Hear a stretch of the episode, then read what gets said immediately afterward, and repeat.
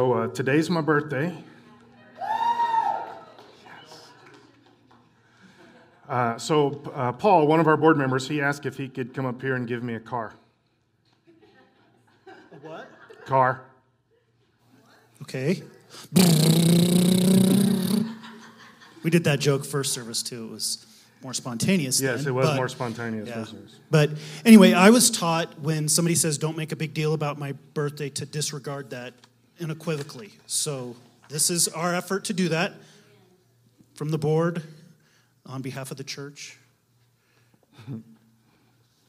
I tried to find the most appropriate card out of all the inappropriate ones out there. So I hope I hit the mark. You have to be 18 to see this card. No, I'm just kidding. Okay. Okay, we kind of slipped with the singing first service, so I'm going to try and lead a second service in the Church at Briargate version. This is your birthday song. It isn't very long. Thank you.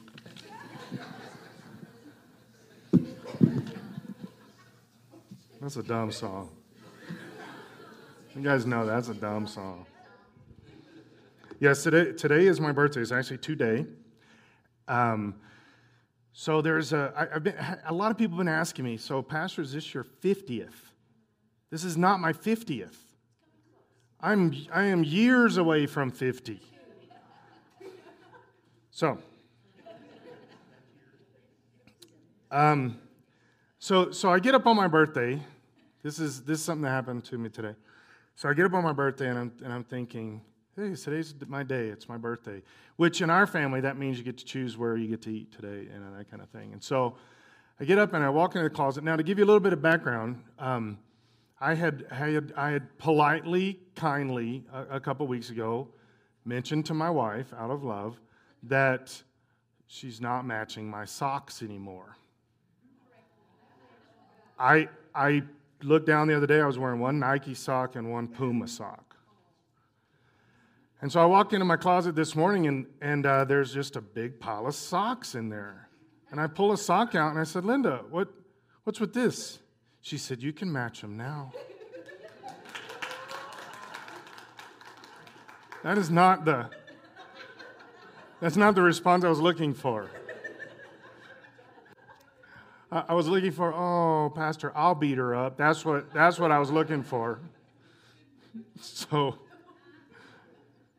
I did want to show you some pictures. We got some pictures this morning of our church in India.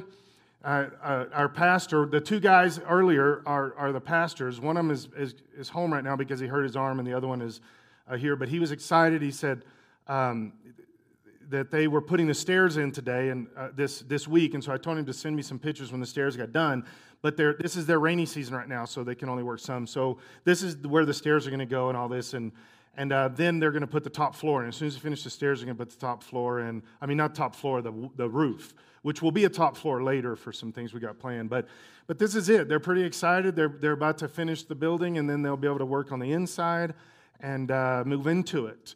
So one of the things that we're going to try to do, so our two pastors, Santosh is married, and his wife is pregnant. This is their first child, and so she's struggling with, like, morning sickness and stuff. But I didn't mean to smile when I said that. But, and then the other one, he's going to be getting married here pretty soon. And then they're both going to move into this is a duplex that we've got here. I think we got one more picture coming up, maybe a couple more. Wasn't there some? There's more pictures.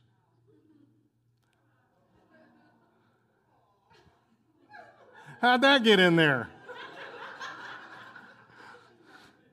Is that my granddaughter? I did not know that was in there. So, so she almost blew it back there. So here's what we're doing. So earlier, there's some cultural things going on. His wife is actually living with his mother right now because of the situation that we have him living is just like a room in the bottom of some people's home, him and this other guy. And so she's not there, but as soon as we get the duplex finished, they'll be able to come down. And she's actually excited for before she didn't necessarily want to. But we've really been praying about that and some different things that have happened. She's excited about coming. He's excited about her being there. This is going to happen as soon as we get the duplex finished. So this is something Dr. Matthews was, he and I have been talking about the last couple of weeks, and Jerry, I think it may have even been Jerry's idea, I can't remember, but here's what we're going to do. We're looking at going over there at the end of October. When we go, and we're going to see the building finished, and I've never met the two guys. Jerry and Nerve both met them. So I'm going to go over there. I get to meet them face to face. I mean, I Skype with them every Tuesday morning. We talk about stuff, but be able to go over there and actually get to meet them and see the finished building and walk around in the building. And the top floor is going to be the church, and the top level is going to be the church, all these other things. And so we're excited about that. And Nerve said, why don't, when we get over there, they're basically both fairly newlyweds and, you know, a brand new baby and all this stuff. Why don't we go shopping for them? They're not going to have stuff for the house. Why don't we go shopping for them? And then he said, why don't we let Church of Briargate be a part of this? So here's what we think. Then this may change a little bit in the next few months. I mean, here's what we're thinking is, if you want to give us stuff to take with us, I mean, think about, we're going to be taking suitcases. We don't mind taking an extra couple, but this isn't, like, we're going to buy the motorcycle when we get there. Okay, that's not what I'm talking about. But like sheets and blankets or things to put in the house, I mean, I don't know, whatever you want to do, something like that, and we'll try to take that stuff over there. But the other side is, if you want to contribute financially, when we get over there, we're going to take them shopping and buy some house furnishings, maybe even some furniture, depending on how much money we have to accomplish this. So if you're interested in any of that, talk to us. But make sure that we understand that it's not just going to India, to Rampur Hat, but it's going specifically to this. So we can kind of section it off just for house furnishings and maybe some appliances. I mean, I'm not anticipating that they have hardly anything. I know that the guy that's there right now doesn't. They're just living in a room, and so it would be fun. We're kind of looking forward to that. Just take them out and take them shopping, and just, what do you need, you know, kind of thing. How cool would that? So the more money we have, the more we have the freedom to do that, and get them whatever. I doubt they even have a bed. I don't know. So just be thinking about that. If you want to contribute to that, make sure we know that's what you're contributing to. Okay, turning to 1 Samuel chapter 15, and I wanted to mention this before I move on, just to embarrass them a little bit. But we have some, our previous youth pastors from years ago. This is when Linda and I first became lead pastors. We hired Darren and Janet to be our youth pastors. And now Darren's way older now. He's like 15, 20 years older now. But we hired them to be youth pastors with us, and it was a huge deal for us. We'd known Darren actually quite a few years, and then we got to know Janet, and then they get married. And then a few years later, they come to be our youth pastors, and that was a really big deal for us because is our first lead pastor. I'm 26 years old. I don't have a clue what I'm doing and all these kind of things, and to have somebody that knew ministry, that knew some of the things, knew my heartbeat. He had seen me when I was a youth pastor, and to have him alongside of us, it was a huge big deal for us. And so they were driving through Colorado, and they thought, I think Scott still owes me $20, so we're going to go by and see them in the process. But it's nice to have them with us this morning. This was a long time ago. This was more than 20 years ago. They were youth pastors with us. So 1 Samuel chapter 15. I'm gonna speak about something here that I wanna get up in your world a little bit with this and kind of mess with you a little bit. Okay, so here's kind of the thinking process. Okay, go with me. This was quite a few years ago. I was a youth pastor at the time, and my pastor was preaching on the scripture, Matthew, where it talks about the wheat and the tares, or the wheat and the weeds is the terminology here. Okay. And he's talking about wheat and all the aspects of wheat and the weeds and all these different things. And I'm sitting there listening to this and absorbing it. The guy was an amazing pastor, amazing minister, and I'm taking notes and all this stuff. And what I was doing is kind of more subconscious. I wasn't like actively trying to demarcate this, but in my mind I'm thinking, I'm making an assumption that I'm wheat, and that the others are weeds. And while he's saying this, I'm kind of mentally thinking back to people. I always sat on the front row, and I'm thinking back to people throughout the building that I think, when he would say, you know, a weed looks like this, or this is what a weed does, or this is, you know, and I would think, yeah, I think that's, you know, so-and-so is kind of like that, you know, and I'm kind of passively just thinking around the building of the different weeds that are sitting in the building. Okay? Then my pastor says, one of the things that happens in Wheat and Weeds is if you're sitting here right now and you're thinking to yourself, I am wheat, and these are the people in the room that are weeds. He said, you're wrong, your spirit's wrong, and you might be a weed. Man, it convicted me. Horribly convicted me. And I took that over quite a few weeks after that and really began to pray about that. And it set a precedence in my life of me really trying to take a couple basic steps. I still do this today. This is the norm for me, is when I look at Scripture or I read a book or I'm doing something or I'm trying to listen to God or something, I always assume that He is trying to get in my head, my spirit, and convict me first. See, as a pastor, it's normal for me to think about everybody else while I'm even like just reading the Bible. It's like a chef not thinking about cooking this later, right? It's just normal for me. It's natural. But I have set a precedence in my mind and my spirit in kind of a relationship agreement with me and God. God, what are you trying to say to me first? In fact, I try to remind our pastors and our leadership around here regularly about this. Be careful when you start saying they, them, because that's a bad place. It's a bad precedence. It needs to be me, us, at the very least us, but starts with me.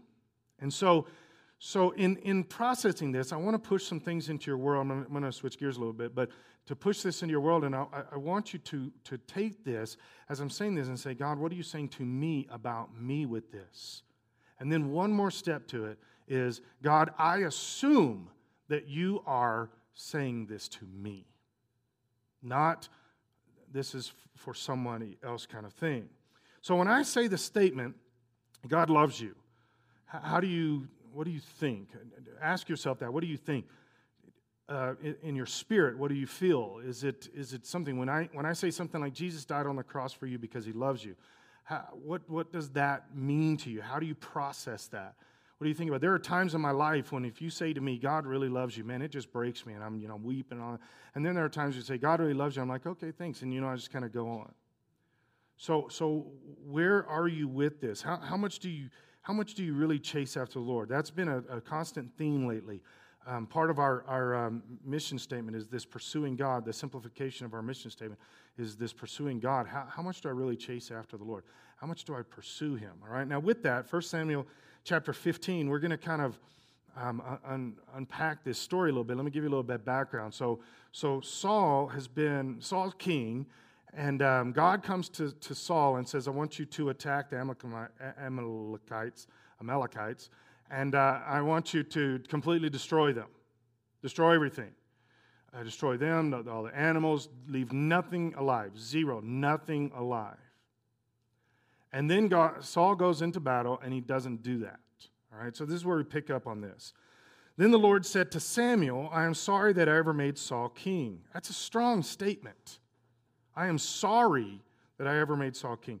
For he has not been loyal to me and has refused to obey my commands. Samuel was so deeply moved when he heard this that he cried out to the Lord all night. And we'll see as this unfolds, that's a pretty important statement, I think, because it appears to me that Samuel is more concerned with Saul's relationship with God than Saul is. Saul's not moved by this thing through the whole thing. We don't ever see Saul get, listen to this statement again, we never see Saul get to the point where it says that he cried out to the Lord all night.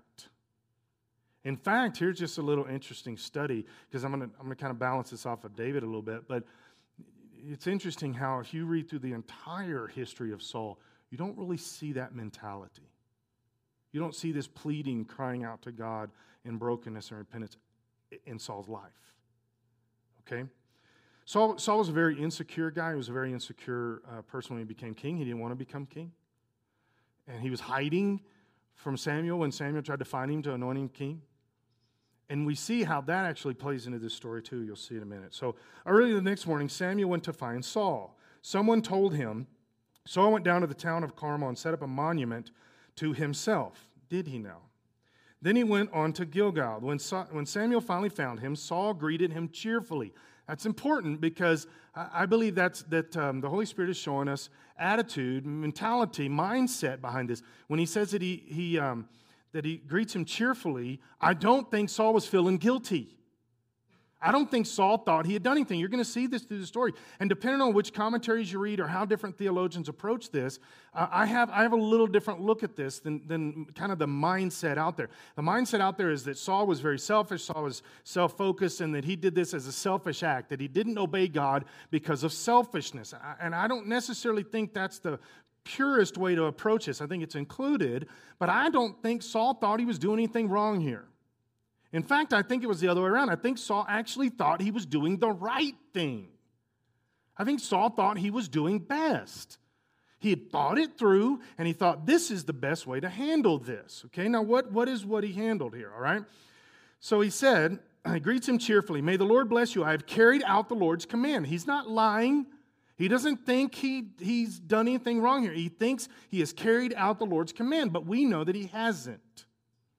All right, he says, then what is the bleating of sheep and goats and the lowing of cattle that I hear, said Samuel. Remember, God said, kill everything, eradicate everything, which also leads for us to see this more of a sin issue today, where God says to us, get sin out of your life. Get it completely out of your life. This is a danger that we have in kind of our American church thinking today, is that we say, okay, I want to get rid of sin mostly. Not all sin, but most sin. I heard this said one time, that this guy had become a Christian, and he was dating a Christian at the time. She was already a Christian, and she wanted him to become a Christian. And so finally, he gets saved, and she breaks up with him. And I heard him say years later that the problem is she wanted him to get saved, but not totally saved. Not all the way saved, just kind of like mostly saved. She still wanted certain things to be, living on the edge and doing some things. When we get rid of sin, God tells us get rid of it completely, eradicate it from your life. The reason is it will affect you. Even little tiny seeds of sin, they will affect your life. They will get in your soul. They will get in your spirit. They will change things. They will change your mindset. They will change relationships. Satan is using everything he can to destroy you. And if you're giving him material like sin, he's got power over you. He's got manipulative abilities over your life. And so we can even see, even at this time, God is saying, completely destroy all this. These people were idol worshipers, and he said, destroy everything, everything, but he didn't kill the animals. We're going to see a little bit more of that. But so Samuel says, you didn't do what God said. He says, I did everything God said. Look, he says, then what's the sound of animals? Is it true that the army spared the best of the it's true, I'm sorry, this is Saul saying, it's true that the army spared the best of the sheep, goats, and cattle. But they're going to sacrifice them to the Lord your God. We have destroyed everything else. Now, again, I don't think at this point Saul has even thought he's done something wrong. He's like, Samuel, no, you don't get it. Let me explain what happened. I kept all the best animals for sacrificing. Now, unless you dig a little deeper here, you may miss something. Why would Saul assume that he's supposed to be sacrificing? It's not his job. That's Samuel's job. Samuel's going to be doing that. Samuel's got the plans for all of that kind of stuff. In fact, that's why Samuel's here, is to sacrifice. And Saul is going, wait, I got it all figured out for you. So what I believe is going on here, I don't think that Saul was intentionally trying to override God's plans or whatever, but I think it had got to the point where Saul had seen, and remember, he started out as this insecure leader, didn't want to be king, all this kind of stuff. Now, he's king that has gotten to the point where his self-importance, his self-aggrandizement has really become huge, but it's been because of him and his power and his authority. It's not been because God has pulled him to that place. Okay? Different ones of us can struggle with different insecurities. In fact, I think everybody's got insecurities at some level, different things. But insecurities are not totally bad within themselves as long as they keep you focusing on God. Okay? They can be debilitating. All insecurities can hinder you. But if they're keeping you focused on God and helping you realize, you know what, God's the one who needs to do this. And as you grow out of those insecurities, it's because you're growing into confidence in God, not confidence in self. Those are two different things. I've seen people that really struggle with insecurities, and they go through the self-help stuff, and people are always telling them, no, you're great, you're awesome. And then pretty soon, they go from insecurity to narcissistic arrogance. That's not healthy. Well, this is what Saul's doing. Saul had gotten to this place where I believe what's happened is he is no longer respecting God at the God level that he is, and he's taking God casually. And he's even relegated Samuel to a completely different priority level that's not as important in his world as he had been earlier in this. And so he says to Samuel, Samuel, I've got the plan for you. It's not Saul's job to have the plan for Samuel. Samuel's working for God. Samuel's going to do what God says. But Saul has now got to a point of thinking where he's almost like equal with God now. I got the plan. God told him, go in, kill every one of the people, destroy all the animals, do everything I tell you. And Saul says, well, I got a better plan. We need to do this church stuff. We need to do the sacrifice. We need to do the spiritual stuff, the religious stuff. And so he comes up with a spiritual plan that he puts as the equality of what God said to him. Saul, I want you to do this. Saul comes up with a plan and says, I'll do this instead. He's no longer respecting God. He's no longer taking God seriously. And he's not respecting Samuel at all. In fact, we see later where there's a time where he actually sacrifices animals because he doesn't want to wait on Samuel to show up. Now he's literally taking Samuel's job. And we see this is the beginning of this, where Samuel, he is slowly relegating Samuel to no longer important. Although in the hierarchical system of what God has designed in this theocracy, it's God, the prophet, and then the king. And he circumvents that, kind of pushes Samuel off to the side and said, Samuel came up with my own plan. Now, again, I don't think he's doing this out of pure, I'm going to attack God or be rebellious against God. I think what he's done is he's allowed self to become so important that he thinks he actually can make the rules and do the things that he wants the way he wants. He can create his own spiritual paradigm. And he can live by it, and other people need to live by it because he's come up with this. There's a couple problems. Let's go. Well, there's a lot of problems, but let's go through this a little bit. So then Samuel said to Saul, stop. Listen to what the Lord told me last night. What did he tell you? Remember what he said is, I'm upset. I regret even making you king. I regret making you king. So he explains all this to him. And he says, although you may think little of yourself, that's insecurity. That's not humbleness. Are you not the leader of the tribes of Israel? The Lord has anointed you king of Israel. In other words, Saul, God made this decision. Your insecurity fuels a lot of this stuff, but God's the one who's done this. God's the one who calls you, creates you, anoints you, puts you in this position, does all this stuff. This is not about you, Saul, and just because you're becoming more confident in yourself doesn't mean you get to change the rules. Doesn't mean you get to decide how this should go, what should be happening here. Why haven't you obeyed the Lord? Why did you rush for the plunder and do what was evil in the Lord's sight? Now listen to this, verse 20. But I did obey the Lord. He still thinks, and I mean, I've read all the commentaries that said he was walking in rebellion. He knew he was trying to lie to God. No, I really think he's thinking the truth of this. I did obey God. I did do this. This is to me, this sounds like a 5-year-old. Right? Have you ever had a conversation with a 5-year-old that is convinced they're right? No matter what, they're right. My second two children weren't as bad about this. My oldest one, once he got it in his head that this is the way it was supposed to be, that was it. He still liked that, by the way. But, I mean, that's it. And I would sit and have these conversations with Jonathan. I told you this, but I did do it. No, you didn't. I said do this, and you did this, but I did do it. And, tears and crying. I did do it. And I'm like, no, you didn't. And then, 20 minutes later, I realized, at that time, I was 30, and I'm arguing with him. I'm arguing with a 5. No, you didn't. No, you didn't. And I'm like, who's the idiot here? I threw that out for all you parents that do that. Who's the idiot here? Okay, so this is the thing. Saul is still not getting this.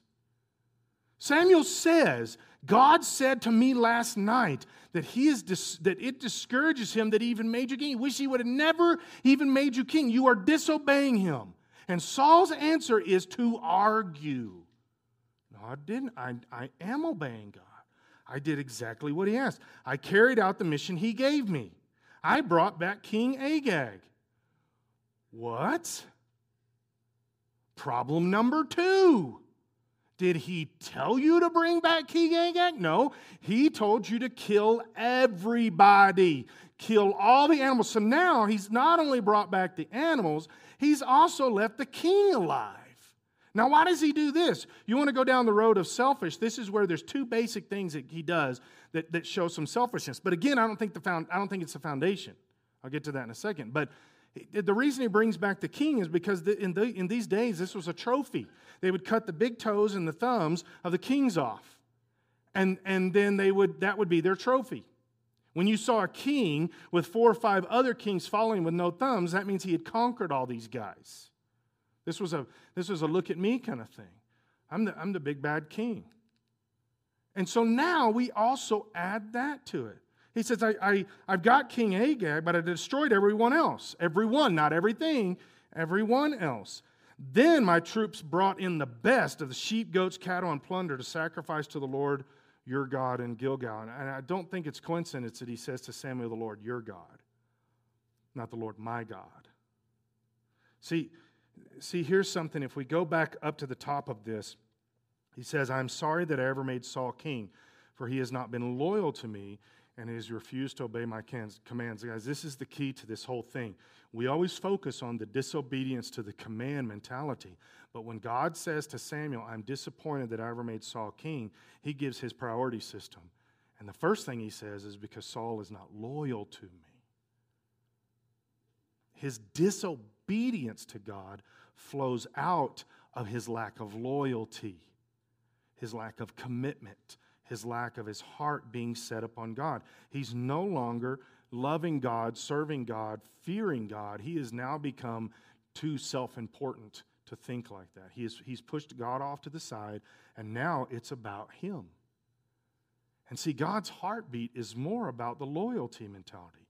Think about this. Saul's not actually doing bad things. He's not out there committing adultery and murder and all this other stuff. He's actually wanting to see animals sacrificed to God. He's doing all the spiritual stuff. He's doing all the church things. He's going by all the rules. He's doing all the stuff that he's supposed to do.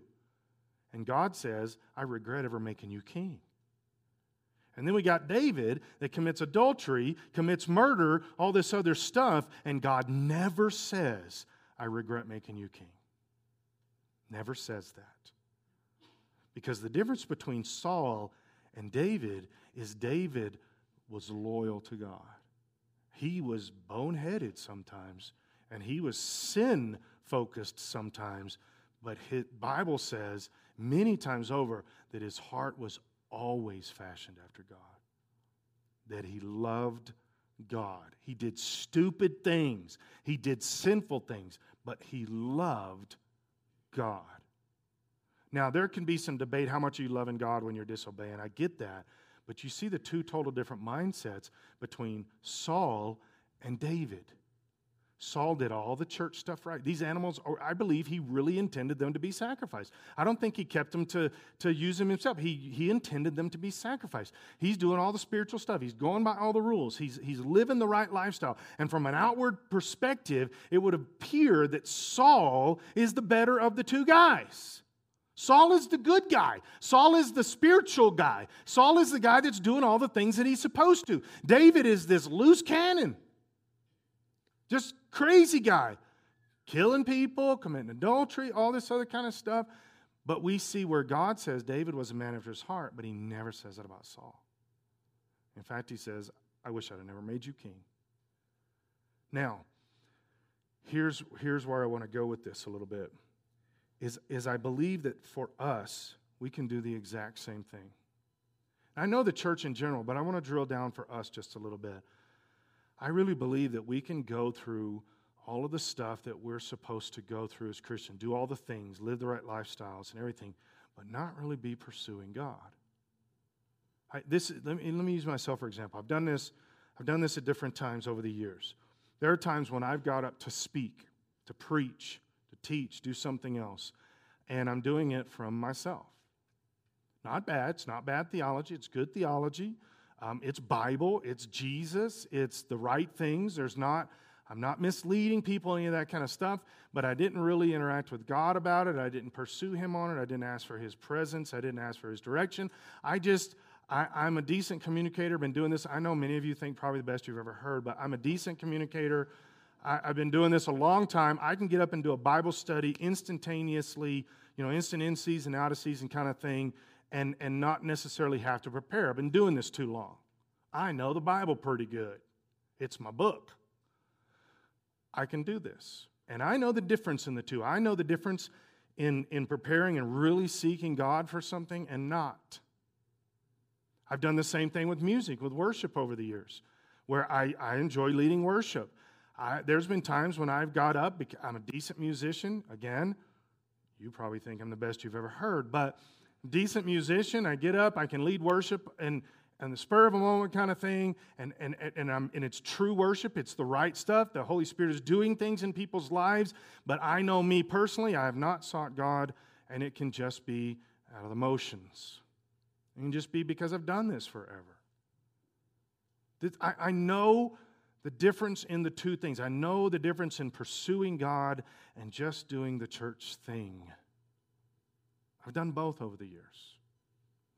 And not because I'm a bad guy. It's not like I sit out and, this week and say, you know what, I'm not going to pray this week. I am totally going to wing it. That's not what I'm talking about.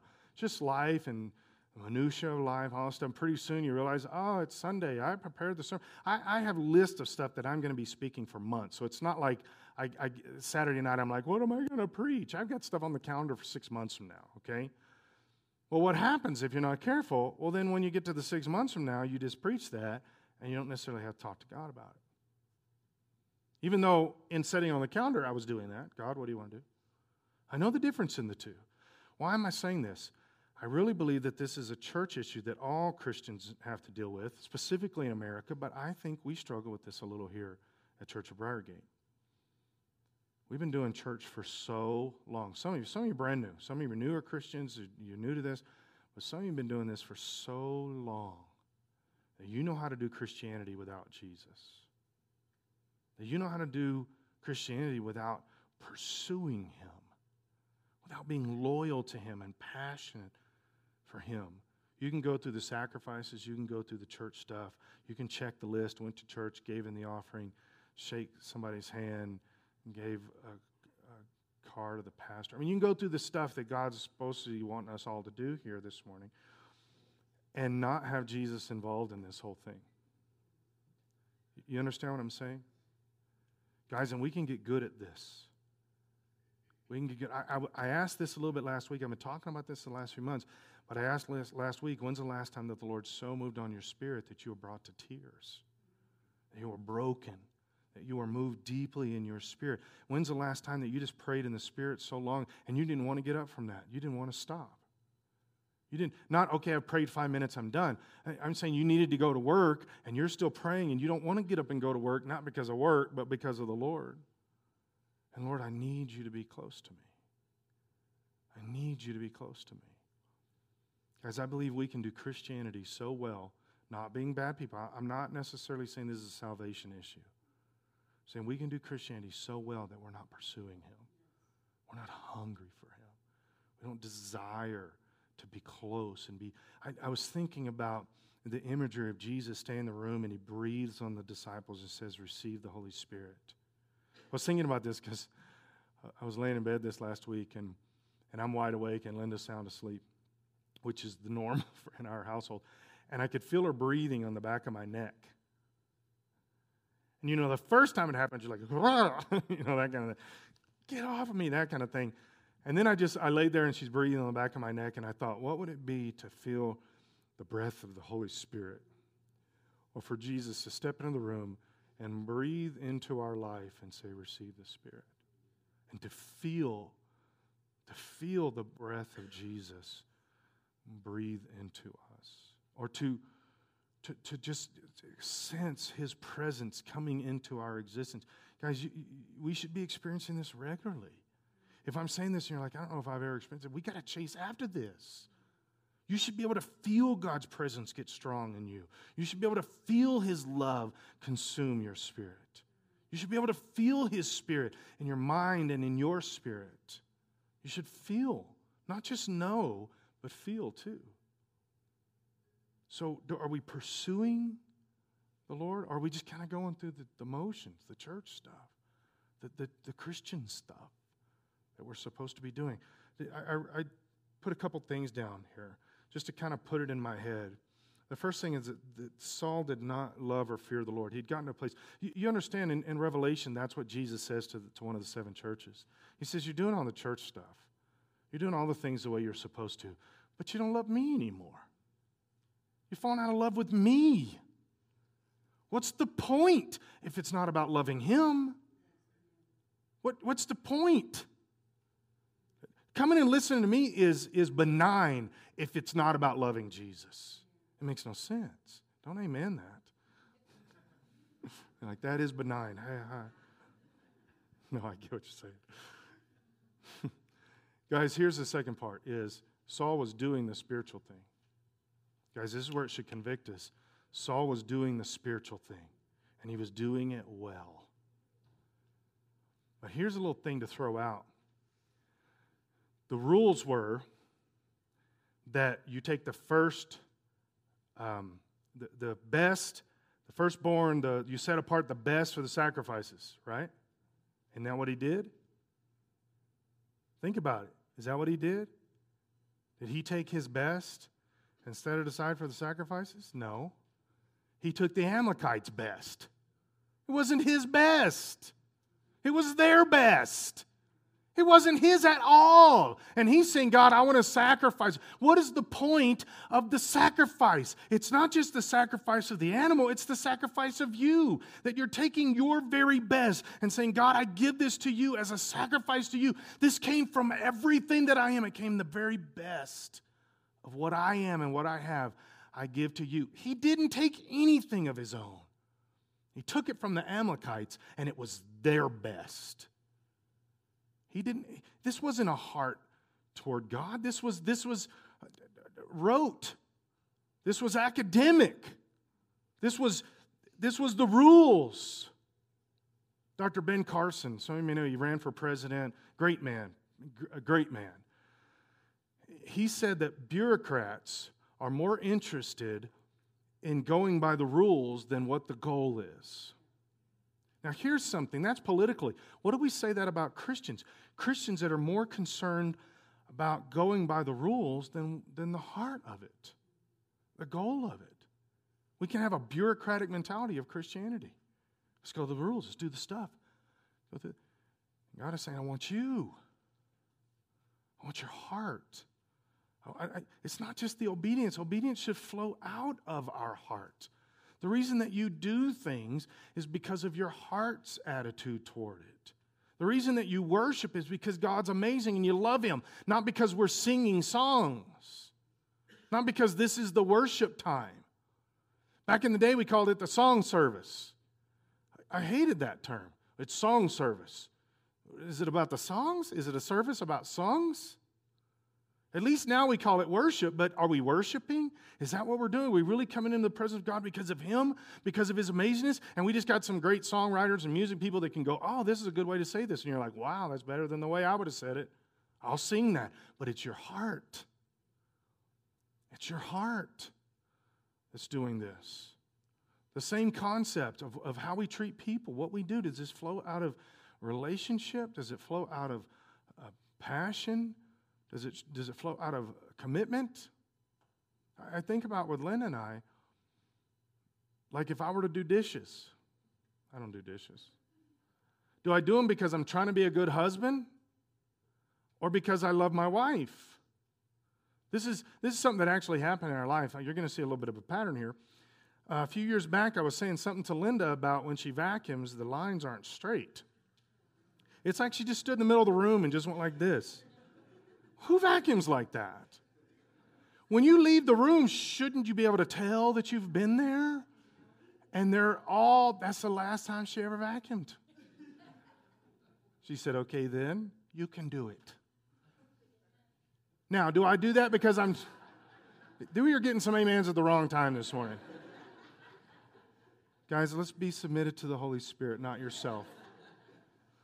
So do I vacuum because she makes me? A little bit. No, because I love her and because she's doing all this other stuff. And I'm like, I can vacuum. Plus, guess what? When I'm done, straight lines. There's a little bit of the straight lines there. When I was thinking about this, I finished vacuuming. I was like, she can't do that. You know, and I just... But why do we do that? Do we do this stuff because, well, I want to be a good person? Think about this even at work. You got to be careful with this. Even at work, do you do that because you want to be a good worker or because God's created you to do something and because you're submitted to Him and because you want to serve people and all these other things? I know that this is challenging sometimes in the routine of life. I'm saying at work and relationships, but it should not be challenging in our relationship with God. It should be a consistent thing. God, I want you. I want to pursue you. I want to go after you. In Romans chapter 8, verse 35, and I know as I say this, and this is, let me throw this out. This is something that's important. As I say this, this is a very borderline kind of thing that can easily be condemnation. I mean, I'm basically saying you need to love God. How do you say that? How do you do that? You can't make somebody do that. You can't make somebody love. So there's almost a borderline condemnation thing. What I'm trying to do is highlight some things that will motivate us and get in our heads and mess with us a little bit and say, wait a second, am I caught up in doing Christian stuff? Am I caught up in doing church stuff? Or do I really love the Lord? And there may be some balance where you say, yeah, I think I do over here. I really love God, but man, I'm just caught up in the system here. I'm just caught up doing stuff.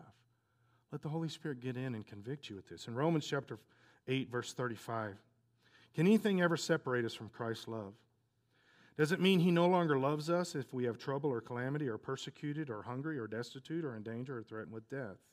Verse 37, no, despite all these things, overwhelming victory is ours through Christ who loved us. And I am convinced that nothing can ever separate us from God's love, neither death nor life, neither angels nor demons, neither our fears for today or our worries about tomorrow. Not even the powers of hell can separate us from God's love. No power in the sky above or on the earth below. Indeed, nothing in all of creation will ever be able to separate us from the love of God that is revealed in Christ Jesus our Lord. I get this scripture. It moves me. It breaks my spirit and my heart sometimes when I think about how much God loves me. But here's the question I want to ask. Is not what can separate us from God's love, but what can separate God from our love? What about this list? Go through the list. Troubles, calamities, problems. Have you ever got so mad, so frustrated at God over something? I have many times. It sounds horrible. Like, you're a pastor, you shouldn't. I'm a human. Just the same reason you can get mad at God sometimes. And you can't be a Christian very long at all before you'll come to those places. God, why? What about this? God, what's going to do? Have you forsaken me? All these different things, same things. Many of the writers in Scripture say, why does this happen? I remember one time in particular, this was years ago, it was about the time, well, in fact, Darren and Janet were our youth pastors. Janet was there when Emily was born. She was in the hospital, standing there. She's old. So, as we are.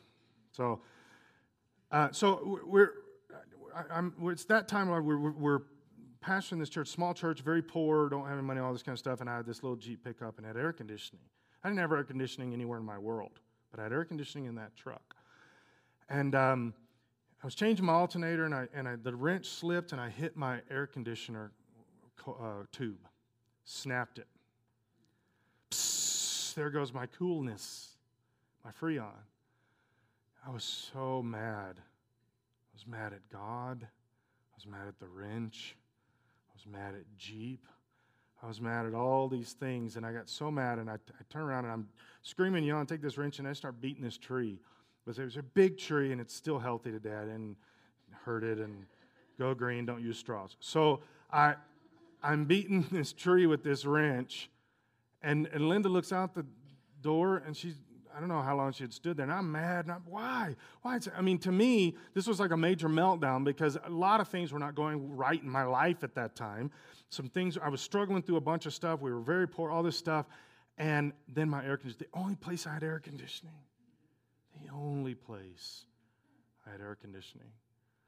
And she looks out the door and she gives me one of those, hey, pastor. You okay out there, Pastor? I hate it when she does that. It is not the Lord's will for her life. I was so upset and sorry, and I'm sitting there thinking and realizing I am so mad at God. I'm saying, thank God, why do you forsake me? Why have you brought me to this place to leave me abandoned? And then it dawned on me, I am saying this about air conditioning. According to my theology at that point, for 5,500 years, God forsook everybody. Right? It's only the last 100 years that He's cared about humans and given us air conditioning. Not even that long. Guys, go back over this list. Which ones of those things will make you push God away? God's not going to push you away under any circumstances. But it's amazing how easy we can push Him away. Say, God, I can't serve you. I don't love you. I can't go down that road. And I've had this conversation with people to the point that have literally made a conscious decision. I don't love God anymore, and I don't want to serve Him. And they can blame it on people. They can blame it on the church. They can blame it on the system. They can blame it on God. They can blame it on circumstances. But at the end of the day, they made a decision. This is what separates me from God, or God from me. This is the moment. This is the straw that broke the camel's back. This is the bridge too far. And I'm done. Guys, somewhere our relationship with Him has to just be that. Lord, You love me beyond what I can imagine. You love me so much. So let me respond by loving You back. Not because, not for, but just You. I just want to love You. You're God, and I want to love You. I serve You because You're God. You're the King, and I submit to You. And that's it. I just love You with everything about me. Why don't you stand with me? I'm going to be praying this week. We're gonna pray about this right now, but I'm going to be praying this week that that God's going to get in your head and how do I verbalize this? He's going to do things, put moments in your life this week that will remind you of this. That He will do things in your head and in your heart that will remind you of this. I'm going to be praying that God will, you'll come around a corner and all of a sudden a moment happens, a person is standing there, a circumstance, and God reminds you, I love you. Do you love me? Just love me. Just love me. I love you. Do you love me? And I'm going to be praying that. You say, don't pray that. You're my boss. I'm going to pray it anyway. My desire, my goal is that you pray the same thing. God, help me to see You. Let's pray. God, we come before You. Lord, You are amazing. You're so big. You're so powerful. You're so full of grace and forgiving. God, even regardless of how we treat You, You are so full of grace. You're so amazing. Lord, I want to return that. I want to return that love, the love that You have for me, for every one of us in this room. Lord, I want to return that. We want to return that love to You as best as we can. In our limitedness, in our frailty of humanity, in our sinfulness, Lord, we still want to return that love to You. God, I pray that every one of us in here, we won't just get caught up doing the Christian thing. That we won't just get caught up in this is the rules. Lord, that will fall for You completely. That our heart, our minds, our lives will be about You, that just love You, just love You, just love You. And God, I pray that as a body, I think we need this. Lord, I think we're caught up too much in going through the routine, doing the church thing. God, I want to be broken during worship. I want my heart melted during my times of talking to You throughout the week. I want my spirit pulled close to You. I want to feel Your breath. I want to feel Your breath on my spirit. I want to feel Your love wrap around me. Lord, and I want to love you back with everything that I am. God, I pray anything that would distract us or push us away from this, God, that we would resist it, we'd reject it, and we would chase after you. Lord, help us to be a church that pursues you. In Jesus' name, we want to pursue you. So, God, I pray this week, do stuff. God, I think you've already got plans. But do stuff this week. God, get in our heads, get in our world. Surprise us. Lord, show us how much you love us. And then, God, just pull us in close to you so we can love you back. God, while the teenagers are still in Mexico, give them wonderful moments of God breathing into their life. Lord, even as they're driving back and flying back, doing all this stuff, God, we ask you to bless them with your spirit. That even as they reflect on the trip, they'll think about you. God, we thank you. We thank you for loving us. We thank you for your Holy Spirit. We thank you for your grace. We thank you for loving us in Jesus' name. Jesus' name. So throughout this week, look for those moments. Talk to God. Pause. It's not gonna destroy your world to pause right in the middle of work and say, God, thank you for loving me. Whisper it under your breath. Nobody will know. Maybe even, I know this is crazy, say it out loud. You probably already think you're crazy. So before noon tomorrow, God's going to give you an opportunity. Tell somebody how much he loves them. Tell somebody how much Jesus loves them. Just assume that they want to hear that. And I really think God will honor it in your life. I really think that he will. So shake somebody's hand. Hug their neck, tell them how good looking that they are, even if you got to make it up, and we will see you Wednesday night. Have a great rest of your day.